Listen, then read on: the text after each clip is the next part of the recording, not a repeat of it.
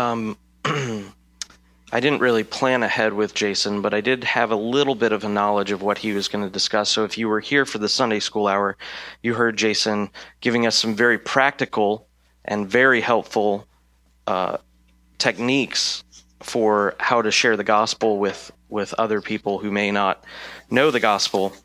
One of the things that I'm going to do today is actually not really share techniques, but more content.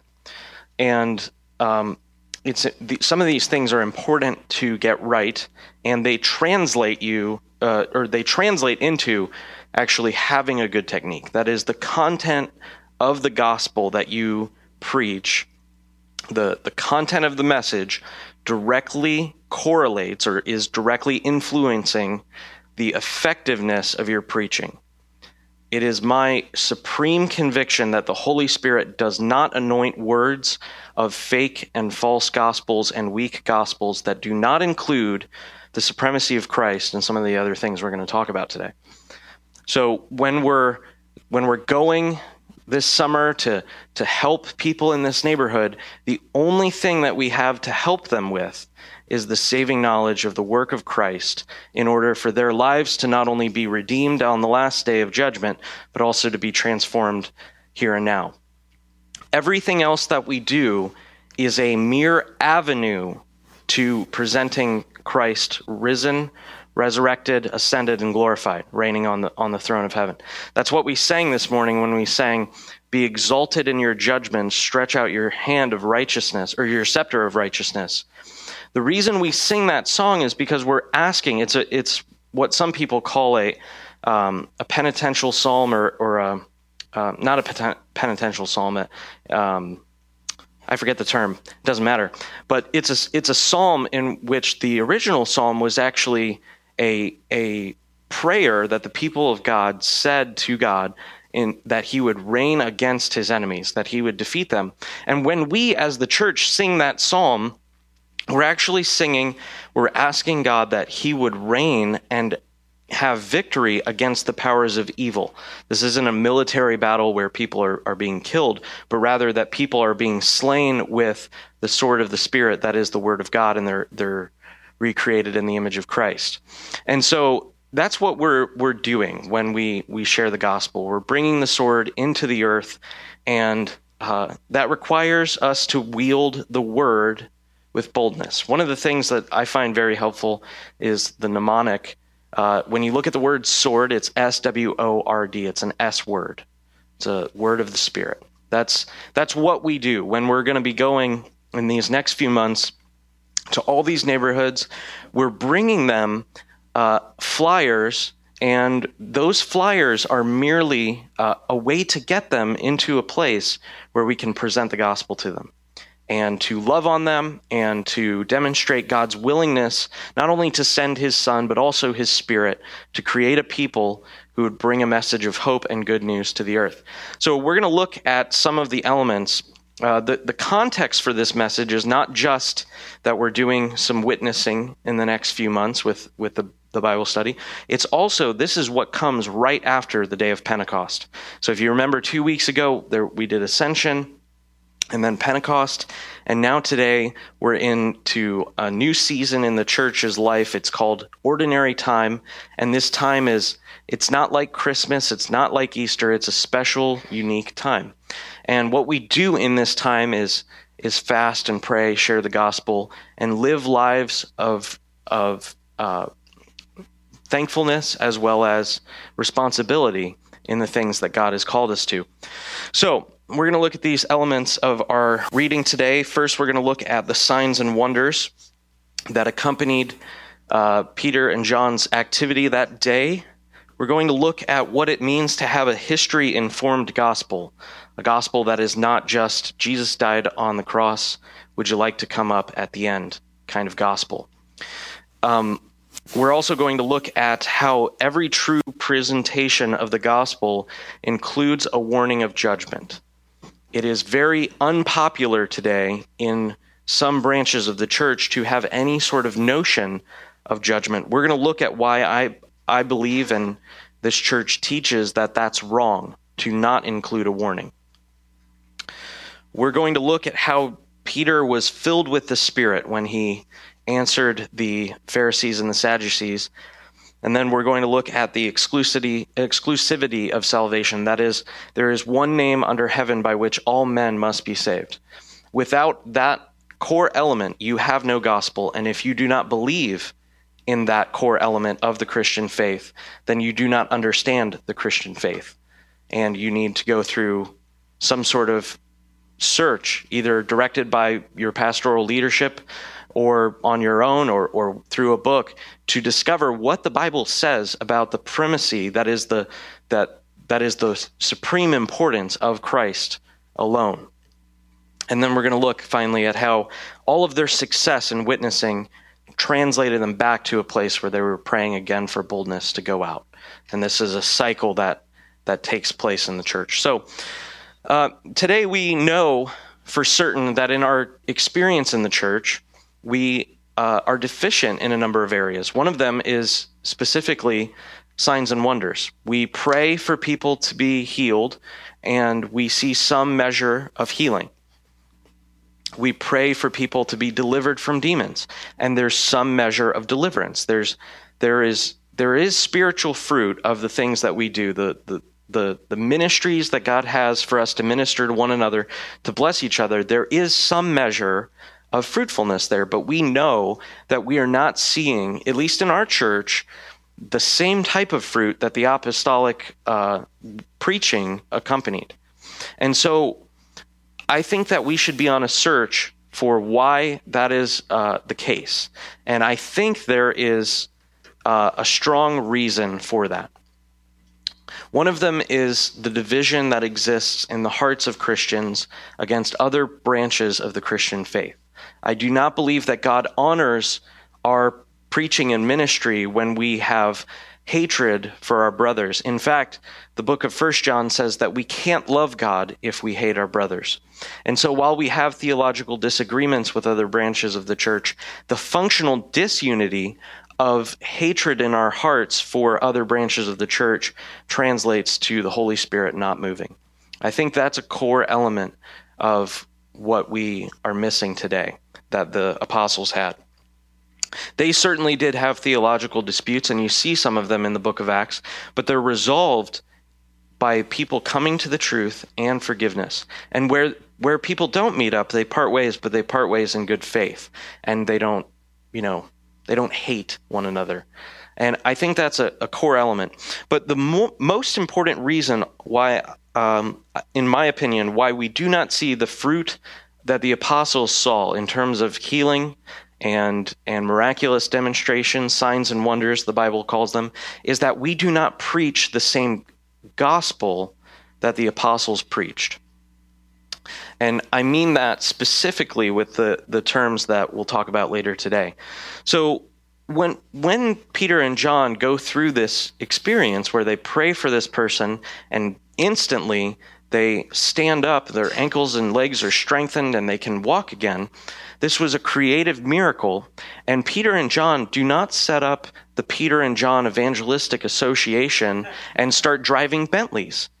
They don't do that. But we do that in the church today. There are some branches of the church where people who obtain some measure of success in, in healing or or having a church or or you know discipling people, they establish kingdoms of their own name and they do not glorify the name of Jesus. And that's one of the reasons why we don't see continued revival through signs and wonders. The other thing is that and again, my core point is that we've lost the, the central message of apostolic preaching that is the supremacy of Christ and a warning for judgment.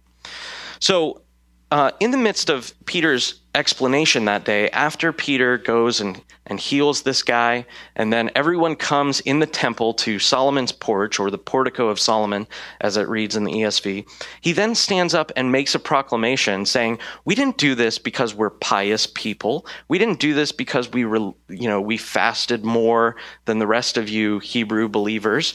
We did this because Christ came and gave us power. And then Peter goes on to connect it. He says, This is what happened. The God of Abraham, the God of Isaac, and the God of Jacob, the God of our fathers, has sent his son Jesus. And through his name, through faith in his name, all people will be saved. That that was Peter's, you know, that's a summary of what Peter says that day. The important thing to note is that Peter has a history informed gospel. This is not a gospel that is just Jesus died for your sins, people of Israel, and that's it. He connects it to all of the promises of God. He demonstrates that Peter's gospel that day is saying Jesus Christ coming in the flesh demonstrates the faithfulness of your covenant making and covenant creating and keeping God. And he says that Jesus coming in the flesh, dying on the cross, being crucified, handed over to godless men, that all of that is demonstrating that God is faithful to Israel, where Israel hadn't been faithful to God. And so I think our gospel that we preach in America today basically says Jesus died for your sins. Come to the altar. You know, do you want Jesus with your career? Do you want Jesus with your 2.5 kids, manicured lawn, white picket fence American dream? I think that that gospel is not at all going to be effective. It, essentially, you have to ask yourself if I'm living as a person in the American culture and I haven't heard of Christ, and you tell me that 2,000 years ago, a guy 6,000 miles away, or 2,000 miles away, however far it is, 2,000 years ago, 2,000 miles away, he died for me. What, what does that mean? And, and you should ask yourself when you're evaluating your effectiveness of sharing the gospel, why should I care? If you should you should ask yourself, put yourself in the context of a of an unbelieving uh, person just in our culture. Ask yourself, why does it matter that Christ died? And if you can't answer that question based on the information that you would have provided this supposed person, then your gospel is not a historically informed gospel that has been contextualized and made relevant to today. One of the things that I think is important for our gospel uh, is to include all of the things that we've been talking about, both in Christ in the Old Testament series as well as the uh, series that we had just finished up on the Apostles' Creed. All of the parts of the redemptive historical accounts of the Bible they all need to be in there. Because without them, man does not have any knowledge of his need for God. So they must include the fall, God's promise to Abraham to bless the world because it demonstrates God's kindness. Uh, it must include the, the giving of the law and the prophets who prophesy that Jesus will come. Because if you don't include at least all of those things, you can't demonstrate through the fall that we all have sinned, through Abraham that God is good, through the law that we cannot live up to God's laws on our own, through the prophets that Christ will come in the, fre- in the flesh. If you don't include all of those things, then it's completely irrelevant that this guy named Jesus, who claimed to be God, showed up 2,000 years ago. If you don't have that, you don't have Jesus. It's one and the same. And without Jesus, uh, being put in the context of coming as the fulfillment of all the prophecies of the covenant creating God to his unfaithful people Israel, therefore demonstrating his supreme love, then you will have no meaning when we get to Calvary. You'll have nothing. So, without history, there's no context to why Jesus uh, dying should be any good news and why it should matter at all. And that that presents an extreme difficulty to us, um, especially because we've begun to believe that when an unbeliever comes into the church, we've got one shot, and we got to get them all the way through the door, and you know, not only repentant but also baptized and then join the church all in one day. It's not really going to happen. Um, one of the things to keep in mind is Peter, when he gives this summary of redemptive history, he's talking to people who were Jews. They had read over and over and over again the stories of the Old Covenant scriptures, that is, Genesis all the way to, to Malachi. Is that where it ends? I think. Anyway, so the, the point being that that they had a knowledge of what had already happened before Christ. We have a tougher job because we have to contextualize Jesus coming in the flesh to our society. And you see different ways of doing that. Paul, when he gets to Mars Hill, actually demonstrates to the Greeks this this idol that you have set up in your temple, the, the idol to the unknown God, this unknown God I present to you. And he then goes and demonstrates how the Greeks had some knowledge that there was a supreme true God, but they didn't know who he was. And so Paul contextualized the gospel to them. I think we have to contextualize the gospel to our culture. And one of the ways is to demonstrate how Christianity itself preaches against consumerism, living for yourself as your own God, uh, what some people might call the American dream. You know, Christianity is not against prosperity or material goods, but it is against idols. And in, in our culture, we have a tendency to idolize the 2.5 kids, the white picket fence, manicured lawn, you know, Chrysler, whatever kind of car you want in the driveway kind of life. We, we do that. And so we need to, as a church and as a body of believers, examine the gospel that we're presenting to make sure it has relevancy to the people that we're sharing with. Um, so, uh, the next element, one of one of the things that we've totally lost, if well, almost totally lost, is a warning of judgment. In this passage today that we that Larry had just read, Peter gives a very strong warning that there's going to be a judgment that comes on Jerusalem. And he he does so so that people will be saved. He doesn't leave them ignorant. Yes, this is a warning that not listening to Christ, not obeying the gospel will result in tragedy befalling those who don't do it. In this verse, Acts 3:23, he says, uh, th- he's quoting Moses and he's applying Moses. He's saying Jesus is the fulfillment of the prophecy that Moses gave. And it shall be that every soul who does not listen to that prophet, speaking of Jesus, shall be destroyed from the people. That is, those who don't turn to Christ, those who don't join this new people called the church, are going to face a judgment. And that that judgment repeats itself not just in the destruction of Jerusalem, but also the judgment that comes at the end of the age when Christ returns. And so, without this knowledge, it's it's it's an extremely dangerous and I think evil thing to do to not give people who are in danger of death and destruction a warning that this is what the, the gospel says.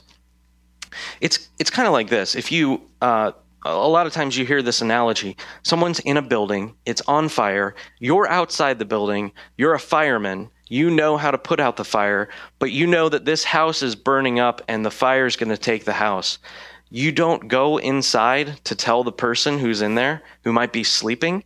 That's we literally consider applying a charge of murder or manslaughter at least to that to that firefighter who had, had failed to warn the person. Uh, that's what you're doing when you present a gospel that doesn't have any sort of notion of judgment by works on the last day. That's why we talked about it in the Apostles' Creed. That is apostolic preaching. And without that, I believe the Holy Spirit doesn't want to anoint that kind of gospel. So, uh, another thing that happens when it says that Peter stands up to make, make his defense, he, it says that he was filled with the Holy Spirit. If we go uh, over these next few months to door to door and sharing flyers, and we do it out of a soulish, individual desire to see people, you know, come and maybe the church to get larger, if we're not filled with the Spirit, uh, people won't come. They won't be impacted with the gospel. If we're going to proclaim boldly, we need to understand that the source of Peter's boldness in these chapters is not Peter, but the Holy Spirit. If you remember last week, we talked about how Peter had denied Christ. And now after Pentecost, Peter stands up in the, in the most evil city in the history of the world. That is, Jerusalem had killed, as it says in this, in this reading today, they had killed the author of life.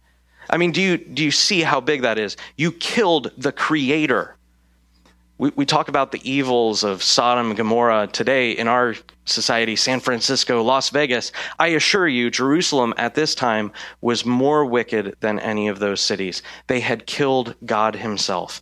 And so Peter stands up in the midst of these hating, violent people, and he says to them what God has done through Jesus.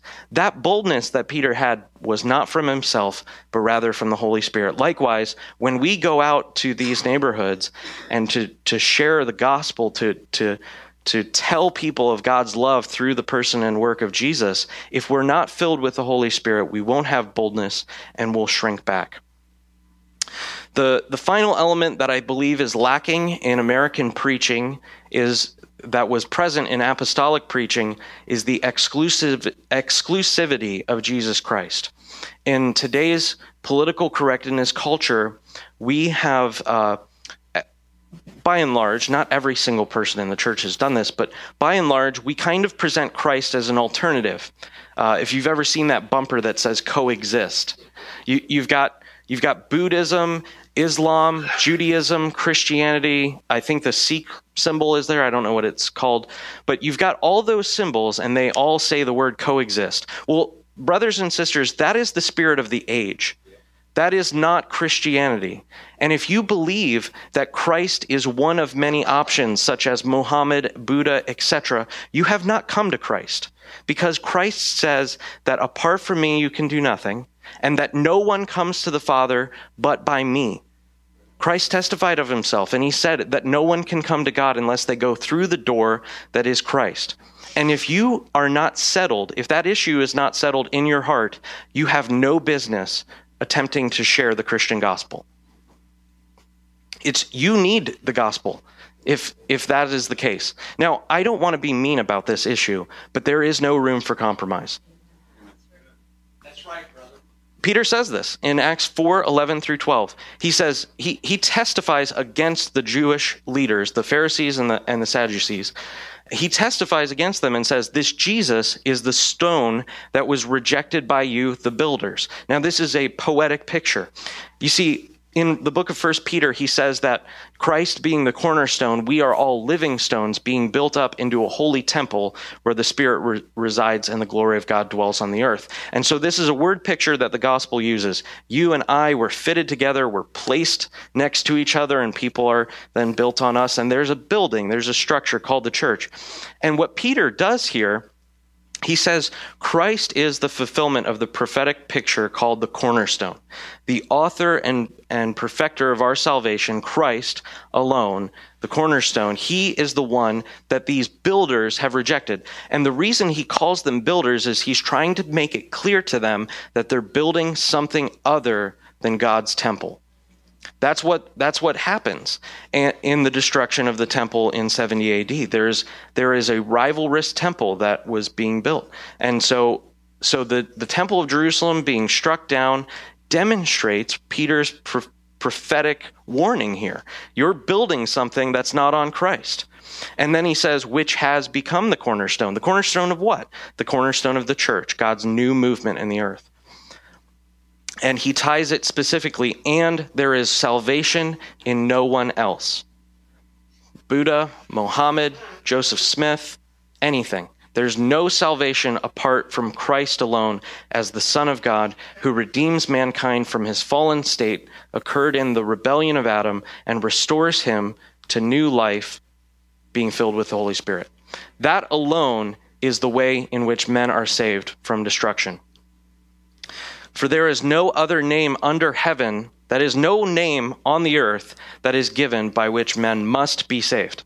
If you are not saved through the faith that comes in the name of Christ, then you are not saved, and, and there is a destruction, according to Romans 1 and other places in the scripture, that is hanging over your head. So, if we are to preach the gospel, we have to have this issue of the exclusivity of Christ settled. If we do not have that, we are not presenting them any help at all. Both the warning and the exclusivity of Christ are two sides of the same coin that is apostolic preaching. Um, now, again, I don't want to be rude, I don't want to be mean, and it, and when you get this settled in the way that you present Christ, you not only need to be able to argue why, as Christians, we believe Christ alone, but you also need to do it in a spirit of humility and meekness in presenting with people who don't believe. It, it makes no sense to go into an unbeliever's home if they should invite you in when you knock on the door and be arrogant and uh, mean in presenting the gospel. The whole point of the gospel is that God redeems his people Israel, who were rebellious and turning away, even to the point of killing the Son of God. And yet he still, through faith in his name, through us seeing Christ on the cross dying for us, taking our penalty, at that sight, that beautiful vision, he creates us anew by the Holy Spirit and makes us into the people of God, where we were previously the children of wrath, people who were against God. And so that entire message of that redemptive historical gospel that needs to be presented in love. But it needs to have a warning and it needs to have an exclusive jesus. Without it doesn't have anything powerful. And then finally if we're going to go out we need to follow this cycle. If you remember peter and john they healed this guy. They were going on their way to pray they healed him. It turned into a preaching session. They were then arrested. That turned into a preaching session.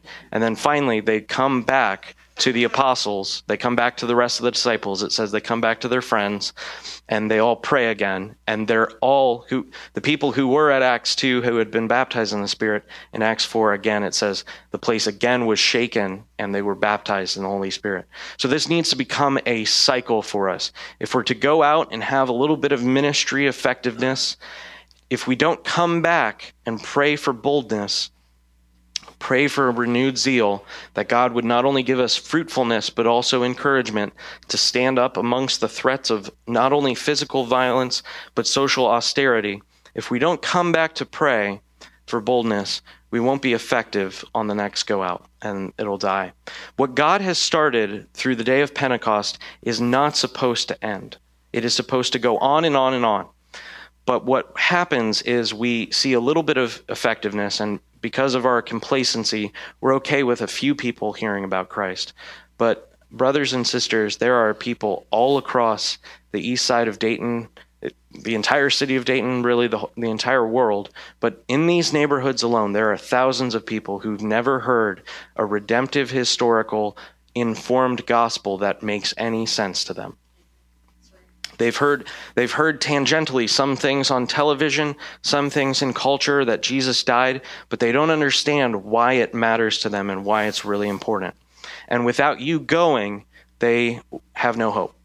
So that's why we're beginning to take steps as a church in this time of the summer to to go out and to share God's love with people because we desire like our fathers desire that none should perish that all should be saved. That's God's will. And so as we seek to do his will, it's important that we build our gospel presentations and our, our teaching, our, our understanding. It's, it's important that you are able to provide a defense for the things that we talked about today. So let's pray. Father, we thank you for this wonderful season in the church.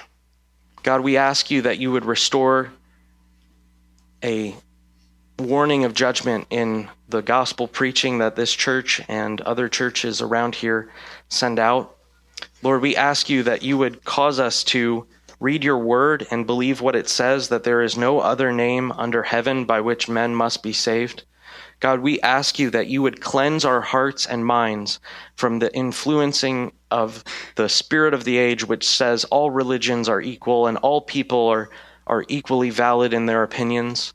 God, we ask you that we would counter that idea with the idea that all people are made in the image of God, and God desires for all to come to the knowledge of salvation through Christ alone. Lord, we ask you that you would fill us with the Holy Spirit once again.